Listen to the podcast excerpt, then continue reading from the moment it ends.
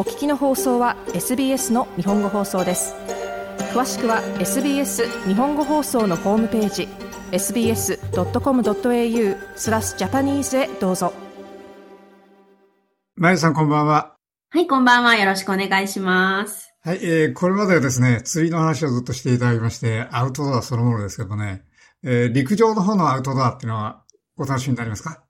はい。あのーもう我が家はですね、メルボルンに7年前に来てから、本当にメルボルンのキャンプに魅了されてしまい、毎週末行っていたぐらい、あのー楽しんでおりました。ああ、そうですか。はい。日本ではどうでした？はい。日本ではですね、私はあの、父がもう本当にアウトドア派でして、幼い頃からその遊びに行くという場所がもう山川だったんですけど、あとはもう本当にキャンプにすごく連れて行ってもらったんですね。だキャンプというかアウトドアの記憶はもう常にこう家族がいたと言いますか。で、あの、特にやっぱり大自然の中でキャンプをするのが大好きな父だったので、あまりこう人の多い施設のある場所というよりは、まあ昔なので、結構こうトイレも、あのね、ちょっと 水平ではないトイレでしたりとか、まあ海の近くでしたりとか、そういうところなんですけど、やはり一番楽しかったのは、あの、外で作る料理だったんですよね。そうですね、美味しいですもんね。美味しいんですよ。あの、聞いている皆様もきっとその、バーベキューですとか、あの、まあ、日本、オーストラリアどちらでも外でこう料理をするということ多分今まで経験されたと思うんですけど、やっぱりこの大自然に囲まれたこのなんていうんですかね、自然との一体感といいますか、私あのアウトサイドのやっぱキッチンっていうのは、あの独特の何か刺激があるなって毎回思ってまして、それでやはりこっちに来た時に最初にキャンプしたのも、本当その結構こう森の中を歩いて探検するというよりは、アウトドアクッキングが一番醍醐味だったような気がします。まあしかしあの、オーストラリアは、例えば夏はすごく乾燥して、あの、山火事になったりなんかすることもありますんで、いろいろとその規制もありますから、それはちょっと気をつけないといけないですね。そうなんですよね。あの、多分今、オーストラリアに来られたばかりの方も、キャンプしたいと思っていても、あの、オーストラリアもどこでもキャンプができるわけではなく、結構そのユーカリの木も多いので、焚き火をしていい場所であったり、あとはしてはいけない場所っていうのもありまして、結構そのキャンプ場によっても規制があるので、それは結構注意しないといけないんですよね。うん。そうすると出かける前に事前に確認する必要ありますよね。そうですね。あの、少しちょっとオーストラリアのキャンプ事情を含めて、あの皆さんにも最初ちょっとオーストラリアのはどういうキャンプ場があるのかっていうのを説明したいと思うんですけれども、はい。あの、まあ、もともとはやっぱりアウトドア大国なので、本当に、ここ、そうですね、メルボルンでも CBD から1時間ぐらい車で走れば、もう本当大自然に囲まれた中でキャンプはできるんですけれども、あの、まあ、オーストラリアには2つのタイプのキャンプ場がありまして、で、1つがですね、まあ、いわゆるキャラバンパーク。ビジネスとして結構営利目的で運営されてるキャンプ場なんですね。まあ、大体ちょっとビッグフォーだったりとか、ホリデーパークっていうのが多いんですけれども、まあ、そこは事前にウェブサイトでもう自分のテントを張る場所を予約して、まあカードでもう支払っておく。ただその施設は子供も楽しめるスイミングがあったり、あとジャンピングピローがあったりですとか、あの遊具もありますし、あとあの本当にありがたいことに温水シャワーがまず使えるんですね。うん。トイレもすごく綺麗で水洗トイレがあるとか、まあ、結構その台所、バーベキュー台といっても、施設自体がもうキャンプ場でも、家族でも簡単に行ける、あの施設。それがキャラバンパークと言われるキャンプ場です。はい。で、もう一つが、あの、我が家はそちらの方に行くんですけど、まあ、ビクトリア州政府が運営しているパークスビクトリアっていうのがあるんですけれども、それが管理しているキャンプ場というのがあります。それはあの皆さんパークスビクトリアっていうウェブサイトを見るとですね、こうビクトリア州の中の国立公園のいろんなキャンプ場が見れるので、まあ場所によってそこに焚き火 OK ですとか、ここは焚き火がダメ、ここはトイレがついている、ついていないっていうのが結構わかるんですね。うん。でもここだと、あの、我々が経験した中でやっぱ無料っていうのもありましたし、あと、だいたい一泊10ドルしない、そうですね、10ドルしない場所もありますし、あの、まあ、ちょっとあの、そのシーズンとかですね、あと、ウィルソンズプロモントリーとかの国立公園はすごく人気なので、またこれはちょっとお金も、あの、ブッキングのシステムもちょっと違ったりするんですけれども、基本はパークスビクトリアというウェブサイトから、あの、ブッキングができる大自然の中でのキャンプ場っていう、この二つが、あの、あります。中尾さんは行かれますか？キャンプは。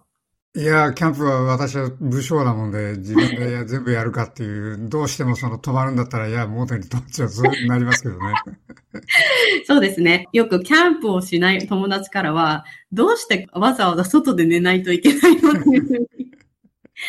聞かれたことはあります。もうこればかりはやはり、もうあの自分たちがね、何を第一優先にするかなので。そうですね。やはり、自然の中で自然と一体化して、こう、いろんなことをするっていうのは、本当心身ともに癒されるので、まあ、あの、寒くない季節に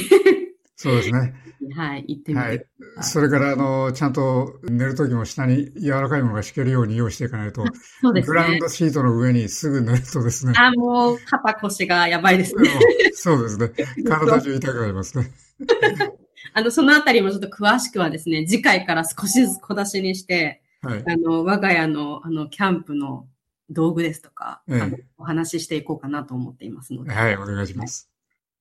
今日はですね、ちょっと今のキャンプ事情を話しましたけれども、まあ、本当に初心者でもできる、あの、皆さんにも本当おすすめのまずキャンプ飯をご紹介したいなと思っております。はい。これはあの、本当にお家でもできるんですよ。ただ、これをまあ、外でやるからこそ、こう楽しみがまた倍増するっていうのがあるので、皆さんぜひ、あの、挑戦していただきたいんですけれども、これはあの、フライパンとガスコンロがあればできる一品です。もうあの、薪とかはいりません。フライパンとガスコンロさえあればできる料理なので、あの、ぜひ覚えていってください。はい。舞さんはいつもそのガスボンベ持っていくわけですね、したら。持っていきます。あの、本当に、あの、これも結構詳しく言うとあれなんですけど、まあ、火の加減っていうのが、オーストラリアのガスコンロを買うと結構火が弱かったりするので、あの、ガスボンベはこちらでも使うんですけれども、なるべくガスが強く出るガスコンロを選んでください。はい。はい。で、今日ご紹介するのがですね、ハッセルバックポテトというんですけれども、あの、多分皆さん見たことある方よりスウェーデン発祥のですね、結構写真も映えますし、パーティーですとか、あとこういったアウトドアの時にもとても喜ばれる一品です。まずですね、材料がじゃがいもと、まあ基本ベーコン、その二つあればできる料理なんですね。で、まず材料が、えー、じゃがいもがだいたい4個から5個ですね。で、ベーコンは、まあ、厚切りでもいいですし、薄切りでもいいので、2枚ご用意ください。で、あの、味付けにもしお好みで塩胡椒ですとか、バターを、あの、最後食べるときに一緒に食べると美味しいので、そちらもご用意ください。で、作り方は本当にこれはシンプルなんですけれども、あの、私がいつもアウトドアで料理するときに必ずまるやることは、自宅でちょっと材料はもう洗っていくんですね。向こうで洗うと結構水が、あの、なかなか綺麗な水が少なかったりもするので、うん、なるべく野菜ですとか、あの、事前に洗えるものは自宅で洗っていってください。はい、そうですね。はい。飲み水も厳しいところありますもんね。そうですね。あの、はい、施設のあるキャンプ場はいいんですけれども、先ほど言っていたパークスビクトリアが運営しているキャンプ場ですとかやはり本当自然の中なので、水、まあ、いわゆる水道から出る水っていうのはないので、そういう野菜とか洗う水は自分でご自宅でやっていってください。で、まずじゃがいもを洗いまして、で、そこにですね、あの、ここからはもう外でできるんですけど、一つずつじゃがいもを割り箸で挟むんですね。で、下まで切らないで、こう、ま、あの、包丁で、こう、切り目を入れると、だいたい下が、こう、1ミリ、2ミリ残った状態で切り目が入ります。で、そこに、あの、ベーコンも、さっきのベーコンですね、もう手でちぎってどんどん入れていくんですね。で、それをフライパンの中に、最初アルミホイルを敷くと、あの、焦げにくいので、アルミホイルを敷いて、そのじゃがいもを並べて、もうあとは、あの、まあ、塩胡椒してもしなくてもいいんですけれども、もう塩胡椒したら蓋をして、もう30分弱火で放置です。もうそれで出来上がりです。ああ。はい。本当シンプルなんですけれども。お話だけ聞いてるとすごく簡単そうですよね。はい。あの、写真載せてるので、出来上がりの写真を見ていただいて、あの、一度ちょっとこれぜひ皆さんやってみてください。すごく簡単なので。最終的にどんな味になるんでしょうね。最終的にはもう本当にあの塩コショウとバターを持っていくので、自分でお好みでバターを乗したりですとか、あの、お醤油をかけてバター醤油で食べるお友達もいますし、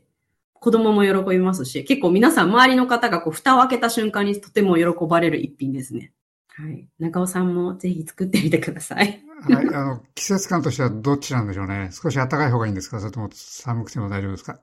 はい。私、あの、秋のキャンプによくこれを作っていました。ああ。じゃがいもが暖かいので、結構焼き芋感覚な感じ、うん、ああ、なるほどね。はい。いつでも、まあ、オールシーズンできる料理でもありますので。わかりました。はい。どうもありがとうございました。はい、ありがとうございます。もっとストーリーをお聞きになりたい方は iTunes や Google ポッドキャスト Spotify などでお楽しみいただけます。